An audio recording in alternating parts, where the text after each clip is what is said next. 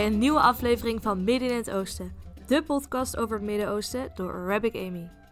Voor deze aflevering heb ik Kiki Santing uitgenodigd, universitair docent Midden-Oostenstudies aan de Rijksuniversiteit van Groningen. Welkom Kiki, leuk dat je hier wil zijn vandaag. Zou je jezelf eventjes kort willen voorstellen? Ja, nou dat heb jij eigenlijk net al heel goed gedaan. Hè? Maar eh, ik ben inderdaad Kiki Santing. Ik werk uh, voor Midden-Oostenstudies aan, aan, aan, de Universiteit van Groningen. Ehm, daar geef ik vooral vakken over het hedendaagse Midden-Oosten. En in mijn onderzoek ja, specialiseer ik me eigenlijk echt in de moslimbroederschap, de Egyptische moslimbroederschap. En dan vooral hun mediagebruik. Bij voorkeur in de jaren 70 en 80. Dat vind ik toch echt de leukste periode. Interessant. En je hebt hier onlangs ook een boek over geschreven. Uh, Imagining the Perfect Society in Muslim Brotherhood Journals. Uh, waar ging dit boek precies over? Nou, dit waar boek, gaat het boek Ja, het boek ga, ja, gaat over um, de moslimbroeders in de jaren 70 en 80 in Egypte. Dus onder president Sadat en in de vroege jaren van president Mubarak. En dat waren hele bewogen tijden, want onder Nasser waren ze eigenlijk heel erg onderdrukt. En onder Sadat in de jaren 70 mochten ze weer terugkeren naar nou ja, een beetje het publieke domein. En met die terugkeer naar het publieke domein um, kwam ook dat ze bijvoorbeeld tijdschriften mochten uitgeven. En een van die tijdschriften heette Het Dawa. En dat is eigenlijk de bekendste. En dat is, dat is een van de belangrijkste bronnen ook voor mijn boek geweest. En nou ja, dat is dus een heel groot onderdeel van het boek. Het gaat voor een heel groot deel over die tijdschriften van de moslimbroeders. Uh, en onder Mubarak gebeurde dat ook nog steeds. En de meest prominente uit die tijd heette Liwa el-Islam. En nou ja, goed, dat is dus het andere segment van, van mijn boek.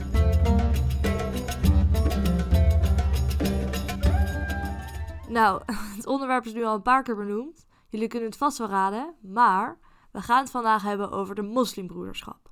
Maar voordat we hier verder op ingaan, is het natuurlijk wel belangrijk om te weten wat de moslimbroederschap eigenlijk is. Want wat, wat is dit voor een beweging, Kiki? Ja, dat is, dat is direct een goede vraag en dat is ook direct een hele moeilijke vraag. Het is niet zo heel makkelijk te beantwoorden wat de moslimbroederschap is. Uh, ik zie het zelf altijd een beetje als een soort van spectrum. Dus um, het, is een, het is een groep met hele verschillende elementen, van soms heel radicaal tot, tot vrij gematigd. En eigenlijk alles daartussenin uh, kun je vinden binnen de moslimbroeders. Nou, als je zegt wat is het voor groep, dan zou ik zeggen het is begonnen als een soort sociaal, sociale beweging, sociaal-religieuze beweging, die vooral mensen hielp die het, uh, die het moeilijk hadden, zegt in de jaren 30, 40. En in de loop der tijd zien we dat die moslimbroederschap eigenlijk steeds politieker werd. Dat ze steeds meer, los van dat het een sociaal-religieuze beweging werd, dat het eigenlijk meer, steeds meer een politieke beweging begon te worden. En dat zien we heel duidelijk, vooral onder de Sadat, in de Sadat-jaren, dus de jaren 70 en jaren, vroege jaren 80, dat dat opkwam. En dat is eigenlijk onder Mubarak tot een soort van hoogtepunt gekomen. Dus toen behaalden ze ook echt, gingen ze meedoen naar verkiezingen. Wonnen ze ook zetels in het parlement. En nou ja, allemaal dat soort dingen gebeurde er toen. En nou ja, we hebben natuurlijk ook gezien dat ze uiteindelijk de Arabische lente natuurlijk een president hebben geleverd. Dus dat was een soort hoogtepunt in de politieke carrière van de moslimbroederschap, maar misschien ook wel een dieptepunt. want het heeft niet zo lang geduurd. Maar ik zou dus zeggen, ja, wat is het voor beweging? Een hele brede groep waar alles in zit. Dus van sociale elementen tot politieke elementen. Uh, en, en natuurlijk een, een religieuze groep. Wat waren dan de redenen dat de groep ineens van uh, sociale religieuze standpunten veranderde naar ook een eigenlijk een soort politieke beweging? Ja, dat was niet helemaal ineens. Um, de groep werd eigenlijk in de jaren nou, 30, 40, 50 steeds groter. En uh, begon ook steeds meer. De Hassan el-Banna was de, de, de, oprichter en de leider in die tijd. Ook redelijk onbetwiste leider, dus een beetje de alleenheerser. En uh, naarmate zijn groep groter werd, kreeg hij ook politieke ambities. Uh, volgens zichzelf natuurlijk vooral om de boodschap van de islam breder te verspreiden.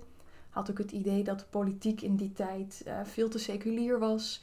Dat Egyptenaren het, het, het gevoel, de, de, link met hun religie waren verloren of de band met hun religie waren verloren. En daar is de moslimbroederschap altijd heel erg op gebrand.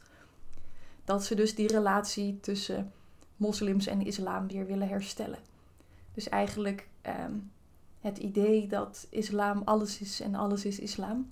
Dat is heel belangrijk voor de moslimbroeders. Dus het betekent eigenlijk dat ja, als islam alles is, dan is dat ook politiek. Dus dan moet je ook zorgen dat het in elke, elke sfeer van het leven dat het terugkomt. Waaronder in de politiek. Dat hebben ze toen eventjes geprobeerd. Toen kwam Nasser. Onder Nasser is er enorm veel misgegaan. Heel veel ruzie met... Er is enorm veel ruzie geweest intern. Maar ook met Nasser, die heeft ze heel erg onderdrukt. En toen Sadat aan de macht kwam, na de dood van Nasser, toen werden ze eigenlijk weer teruggelaten meer als een soort politiek middel van Sadat. die, had, nou ja, die had wat legitimiteit nodig. Die moest uh, zijn, zijn eigen regime legitimeren. Die had niet zo heel veel steun. Die was niet zo charismatisch als Nasser. Dus die dacht, nou, ik kies een populaire club, die moslimbroeders onder andere, of de islamisten, mhm. om een eigen regime meer autoriteit te geven. En ehm, nou ja, op die, manier kwamen die moslimbroeders eigenlijk terug in beeld. En sowieso in de jaren zeventig was er een enorme toename in religie. En niet alleen in, in Egypte, maar in het hele Midden-Oosten, misschien wel in de hele wereld. Zien we opkomst van religieuze groeperingen. En die moslimbroederschap, die, nou ja, die ging mee in die ontwikkeling. En hoe groter ze werden, hoe groter hun ambities ook werden. En onder Sadat werd het niet zo heel veel politiek, maar onder Mubarak uh, lukte ze het dus wel om door te breken in, die politieke, in dat politieke spel. En steeds meer, uh, soms wat grotere, soms wat kleinere uh, verkiezingsoverwinningjes te boeken. Nooit de meerderheid, maar wel elke keer weer meer dan de vorige keer. Oké, dus eigenlijk in, in eerste instantie was het doel om het geloof, de islam, verder te verspreiden. maar hoe kwamen zij hierbij eigenlijk aan hun volgelingen en aanhangers? Ja, nou dat is natuurlijk een hele goede vraag. En daar spelen vooral in die vroege jaren die sociale diensten een belangrijke rol. Dus uh, hè, heel leuk dat je islam predikt. En dat sprak natuurlijk ook heel veel mensen aan, hè? ook op ideologisch of religieus gebied, spiritueel gebied. Was dat een aantrekkelijke boodschap voor heel veel mensen? Egypte was natuurlijk nog onder het juk van, van de Britten toen de moslimbroederschap werd opgericht. Um, dus in spiritueel opzicht was de, de boodschap van islam natuurlijk aantrekkelijk voor veel mensen. Maar ja, je moet ook praktisch zijn. Kijk, het, bieden van sociale diensten, het openen van ziekenhuizen, het openen van voedselbanken, um, schooltjes, dat soort dingen. Ja, dat maakt je natuurlijk uh, populairder misschien nog wel dan je politieke boodschap. En dat hebben die moslimbroederschap, hebben die moslimbroeders heel slim gedaan. En daar zijn ze eigenlijk steeds groter door geworden. En uh, hebben ze zich dan ook daarmee verplaatst over, de, uh, over andere delen in de wereld? Of zijn ze echt alleen in Egypte gebleven? Nee, ze zijn zeker niet alleen in Egypte gebleven. Er zijn ook uh, absoluut takken in de rest van de wereld.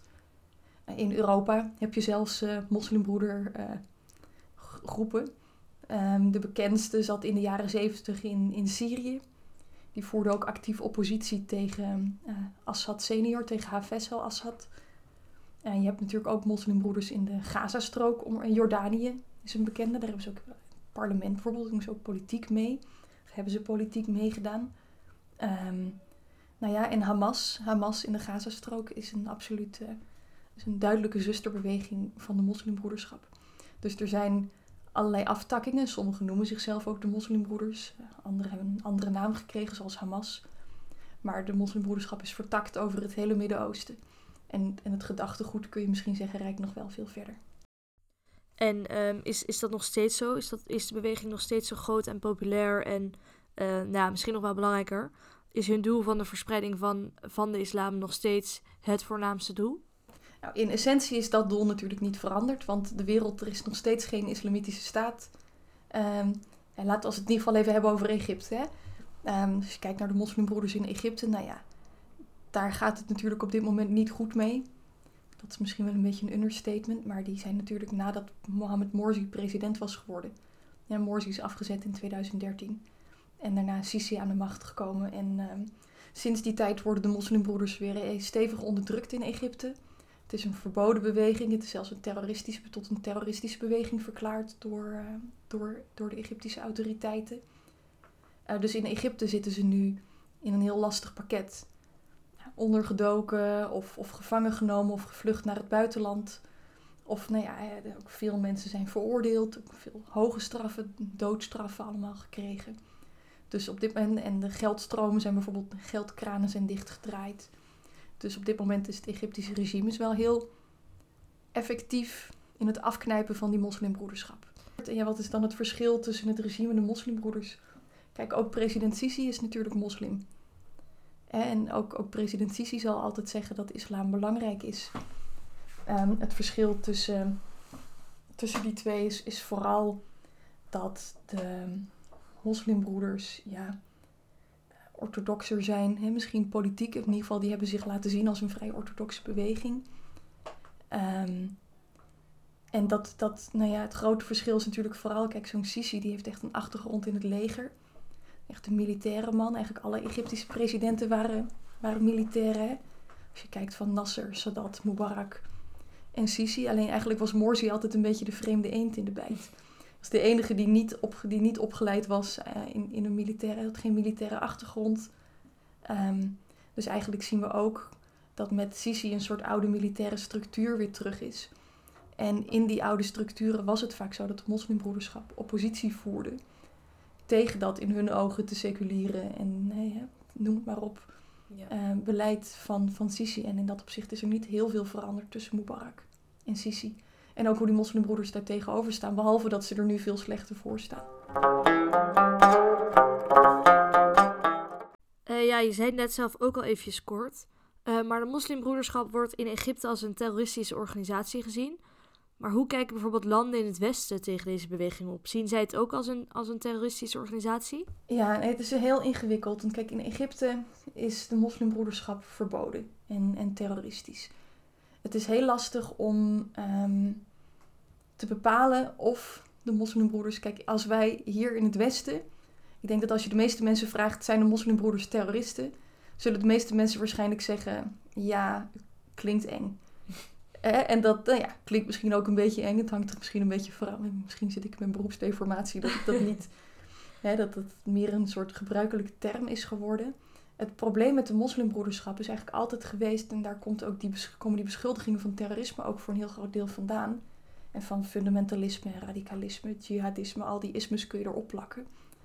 Um, is dat de moslimbroederschap een hele brede beweging is. En dat zei ik aan het begin ook al. Ik zie het zelf een beetje als een soort spectrum.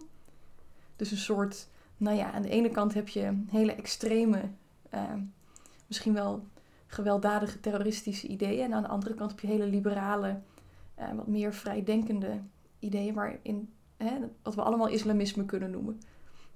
Dus de ene zegt, nou ja, dat moet heel goed te combineren zijn met de parlementaire democratie. Het ene uiterste. En het andere uiterste zegt van nee, dat kan niet, we moeten een soort kalifaat stichten. En eigenlijk binnen die twee, ja, die, binnen die twee uitersten heb je die hele moslimbroederschap. En dat is een hele grote beweging altijd geweest. En een hele brede beweging. Met ruimte voor al die groepen. En dat maakt dus ook, um, dat maakt het ook een beetje problematisch. Kijk, aan de ene kant als je een hele brede beweging bent, is dat heel gunstig. En dat is ook altijd een strategie of een tactiek geweest van die moslimbroeders. Door zo breed te zijn kun je heel veel mensen aantrekken. Dus ben je, is jouw ideologie is interessant voor iedereen. Van fundamentalistisch tot liberaal. Maar dat betekent dus wel dat je altijd een beetje in onduidelijke termen moet spreken.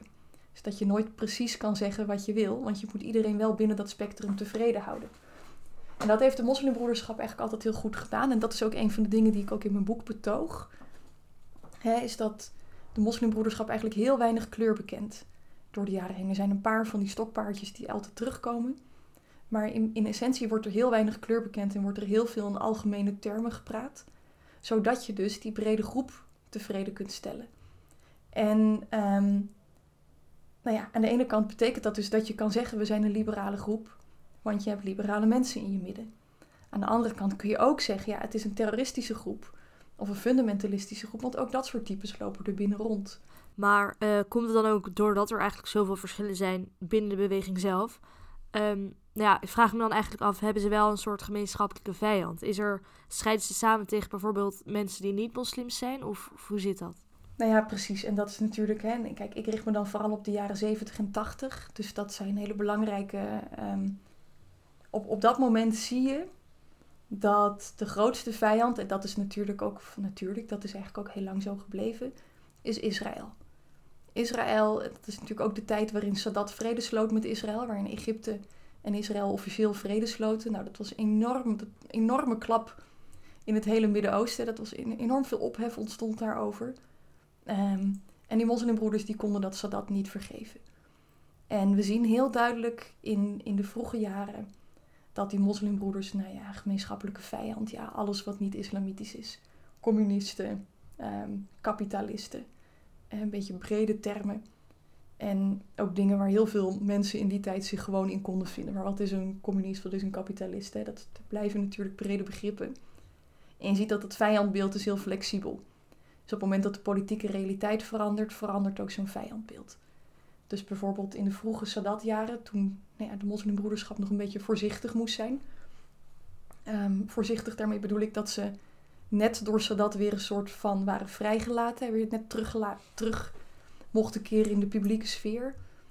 Ehm, dat ze toen heel voorzichtig waren in hun kritiek op president Sadat. Dat, nou ja, dat deed je niet zo snel, want hij was degene die je terug had gelaten. Ze waren ook afhankelijk van hem. Maar we zien wel dat op het moment dat Sadat een vrede sluit met Israël, ja, dan is het hek van de dam en dan is die relatie ook eigenlijk in één klap over. En dan zien we dat het vijandbeeld duidelijk verschuift. Communisten zijn dan even iets minder relevant, maar het is veel meer gericht op Israël. Zionisten, Joden, alles wat daar maar mee te maken heeft. Ja, en dan krijg je ook het regime wat op zijn kop krijgt van die moslimbroeders. Maar dat vijandbeeld, dat is heel pragmatisch. Dus dat, dat past zich echt aan, aan aan de politieke realiteit. Heeft de uh, moslimbroederschap eigenlijk ook verhoudingen met andere organisaties die ook een, een duidelijk islamitisch wereldbeeld hebben? Um, in een van mijn vorige afleveringen ging het over de islamitische staat. En uh, nou ja, daar kwam ook duidelijk naar voren dat zij eigenlijk ook een, uh, nou ja, ditzelfde doel hebben, een islamitische, een islamitische wereld. Um, dus is er een soort relatie tussen deze twee? Ja, ideologisch gezien zeker. Ja, en je zou kunnen zeggen, en dat, dat is ook, denk ik, dat zeggen ook heel veel mensen wel. Um, daar valt ook wel wat voor te zeggen, is dat de moslimbroederschap eigenlijk ideologisch gezien een soort voorloper is van eerst Al-Qaeda en daarna IS en al dat soort groepen. Um, dus dat eigenlijk het, het idee van nou ja, actieve strijd misschien ook wel. Hè, en hoe je die strijd dan ook framet. Of dat een politieke strijd is of een, strijd van het boek of een strijd van het zwaard. Maar wel een actieve strijd om de islam te verspreiden. Met het uiteindelijke doel om een kalifaat op te stichten. Dat zei Hassan el-Banna in, in de jaren eh, 20 en 30 ook al. Um, maar ja, de grote vraag was natuurlijk altijd het tijdspad. Hè? Uh, moet dat direct gebeuren? Moet je een soort revolutie of een soort koep plegen? Of moet je dat geleidelijk aandoen? Die vraag is nooit, uh, nooit duidelijk beantwoord. Maar ja, zeker hè, Sayyid Qutb bijvoorbeeld, een radicaal gezicht van de moslimbroeders. Is een absoluut een soort grondlegger van de, of een soort uh, founding father van, van wat later Al-Qaeda is geworden in de islamitische staat. En uh, hoe legitimeren zij dan hun geweld als, als ze het hebben over dat ze dus zo'n kalifaat willen stichten? Ja, nou de moslimbroeders hebben in ieder geval in, in mijn onderzoeken uh, uh, nooit geweld gelegitimeerd openlijk om een kalifaat te stichten. Dus geweld is altijd een heel hekel punt. We zien ook dat dat onderwerp geweld is, is licht gevoelig. Um, wat Hassan el Banna eigenlijk al zei in, in de jaren 30, maar wat je ook in de jaren 70, 80, 90 bent blijven horen, is eigenlijk altijd: wij zijn tegen geweld officieel. Tenzij er geweld tegen ons gebruikt wordt, dan moeten we reageren. Nou, zeg ik natuurlijk niet dat het in de praktijk zo werkt, maar de officiële boodschap naar buiten toe was altijd, is, is vaak anti-geweld geweest we hadden het er net kort al even over, over uh, Israël en de moslimbroederschap. Maar hoe denken, zij, um, ja, hoe denken zij nu over de kwestie tussen Israël en Palestina? Wat is hun mening daarover? Kijk, de, de, het Israël-Palestina-conflict heeft altijd heel hoog op de agenda van de moslimbroeders gestaan. Het is altijd een belangrijk. De moslimbroeders zien zichzelf ook als een van de eerste groepen die opkwamen voor de rechten van de Palestijnen. Dus echt in de vroege Palestijnse, de jaren van de eerste Palestijnse opstand in de jaren 30, uh, gingen er al delegaties van de moslimbroederschap naar nou ja, toen nog het mandaatgebied Palestina, om daar de, de Palestijnen te helpen. Um, daar hechten ze ook heel veel waarde aan. Daar schrijft de moslimbroederschap, ook bijvoorbeeld in die uh, tijdschriften die ik heb bestudeerd, is dat een heel belangrijk onderdeel van het discours. Hè? Het moslimbroederschap is heel trots op het feit dat zij degene zijn die als een van de eerste opkwam voor de Palestijnse kwestie. Um, Aan de andere kant kun je ook zeggen, ja, het ligt er ook naast. Hè? Egypte, Palestina, Palestijns mandaatgebied, het grenst ook aan elkaar. Dus het was ook niet heel moeilijk om, voor de moslimbroeders om daar te komen. Uh, en eigenlijk sinds die tijd, de Palestijnse kwestie heeft altijd hoog op de agenda gestaan van de moslimbroederschap. En daarom was het dus ook zo erg voor ze dat ze dat vrede met ze sloot. Wat we wel zien door de jaren heen, en wat ik daar straks ook al een beetje zei, is dat het vijandbeeld ook wel flexibel is. Dus dat we ook heel vaak zien dat Israël. Ja, Israël is natuurlijk, of, of Zionisme, of het Jodendom. Je kan het zo noemen als je wil, maar ik denk dat het beste is om het gewoon maar Israël te noemen. Dat uh, Israël voor de moslimbroeders altijd een belangrijke vijand is geweest. Maar ook een hele belangrijke symbolische vijand. Het is niet dat de moslimbroeders actief naar Israël zijn gegaan en daar hebben, uh, hè, en daar op dit moment of in de recente geschiedenis de Palestijnen hebben geholpen. Natuurlijk wel Hamas opgericht, hè, dus dat is wel een zusterbeweging van de moslimbroederschap. Dus in dat opzicht nou is het ook wel weer een actief verzet te noemen. Uh, maar goed, de moslimbroeders in Egypte, ja, ook in de tijden van hun politieke carrière, ja, stond Israël op het programma of op, hè, op, op belangenlijstje op het moment dat er ook politiek iets gebeurde. Dus daarin zie je eigenlijk weer dat pragmatisme, dat het opspeelt op het moment dat er ook iets gebeurt. Dan reageren ze daarop en dan is Israël natuurlijk heel snel de, boosdoener. Wat, ik heel typisch, wat heel typisch is geweest, is bijvoorbeeld heel veel mensen waren heel bang toen Mohammed Morsi aan de macht kwam. Van nou ja, dan zal hij direct wel de vrede met Israël uh, verbreken. Nou, dat heeft hij dus niet gedaan. En dat laat natuurlijk ook wel zien dat als iemand dan de kans krijgt en hij is president, dat hij dan niet direct de vrede met de aardsvijand uh, verbreekt. Maar dat hij dus toch die vrede heeft aangehouden. Ondanks dat hij hè, um, voor zijn eigen achterban heel negatief sprak over, over Israël, sprak hij naar een meer gemengde, um, naar een meer gemengd publiek, sprak hij toch weer over het instand houden van die vrede. Komt dat dan, denkt u, ook door druk van buitenaf? Ja, absoluut. Inmenging van andere landen? Absoluut. Hè? En ook gewoon, ja, op een gegeven moment als je een politieke speler bent, ja, dan kun je ook niet meer alles nee. roepen. En dan zie je dus dat je tegen je eigen achterban andere dingen begint te zeggen. Dat is heel afhankelijk van het publiek tegen wie je spreekt. Dus spreek je tegen een interne kliek, ja, dan kun je het weer hebben over de, over de grote vijand en de grote Satan.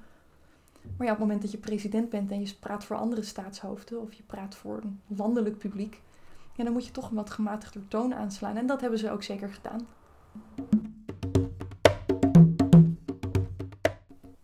Um, dan heb ik nog een laatste vraag, misschien een beetje een andere richting. Uh, maar toch wel heel erg interessant, denk ik. Um, want hoe denkt bijvoorbeeld de moslimbroederschap over vrouwenrechten? Hebben ze daar een bepaald idee voor? Ja, ik kan wel, wat, een van de eerste dingen, ja, moslimbroeders hebben een duidelijk. Uh, vrouwen zijn een agendapunt, altijd. Toen ik zelf voor het eerst die tijdschriften ging bestuderen, toen dacht ik, voordat ik eraan begon, toen dacht ik, nou, het zal wel gaan over Koran, um, over hadith. Misschien hier en daar nog eens een keertje iets over wat geschiedenisdingetjes of wat ideologen. Misschien dat Hassan el-Banna er wel heel veel in voorkomt. En toen ik het opensloeg, toen dacht ik nee, het is echt veel breder. Al die tijdschriften die hebben een, um, ja, die richten zich echt op bepaalde publieken. En in die tijdschriften zijn dus ook echt aparte um, secties gericht aan vrouwen. Dat zou je misschien, dat had ik in ieder geval niet verwacht. Maar ja, vrouwen zijn een belangrijk onderdeel van de moslimbroederschap. In ieder geval in de jaren 70 en 80. Als je vraagt hoe kijken ze naar vrouwen, ja, dat is natuurlijk ook heel algemeen, want dat verschilt natuurlijk per persoon. Maar als je kijkt in, in ieder geval in die tijdschriften en in, in het discours wat, wat ik dan bestudeerd heb, um, zijn vrouwen voor de moslimbroeders heel belangrijk. Belangrijk onderdeel van de islamitische samenleving, zoals ze zelf ook zeggen, ze maken toch de helft van de bevolking uit Hè, dus het is een belangrijk onderdeel van, van die uiteindelijk islamitische samenleving die ze nastreven. Um, ja, maar hoe ziet, het, hoe ziet de rol van zo'n vrouw er dan uit? Nou, volgens de moslimbroeders is dat volledig gelijkwaardig, maar met andere rol. Dus mannen en vrouwen zijn gelijkwaardig, maar ze hebben een andere rol binnen het gezinsleven en binnen de maatschappij. Dus de vrouw is belangrijk omdat ze de moeder is, de moeder van de volgende generatie, de moeder van de kinderen um, van de volgende generatie, degene is die die kinderen moet opvoeden. Vrouwen worden bijvoorbeeld ook aangemoedigd om te studeren. Want ja, zij zijn degene die de kinderen moeten opvoeden, dus dan moeten ze zelf eigenlijk ook kunnen lezen schrijven. Aan de andere kant worden ze wel weer, on, wordt het wel weer ontmoedigd om, om bijvoorbeeld te werken. Want werken betekent dat je niet voor je kinderen kan zorgen. Ja.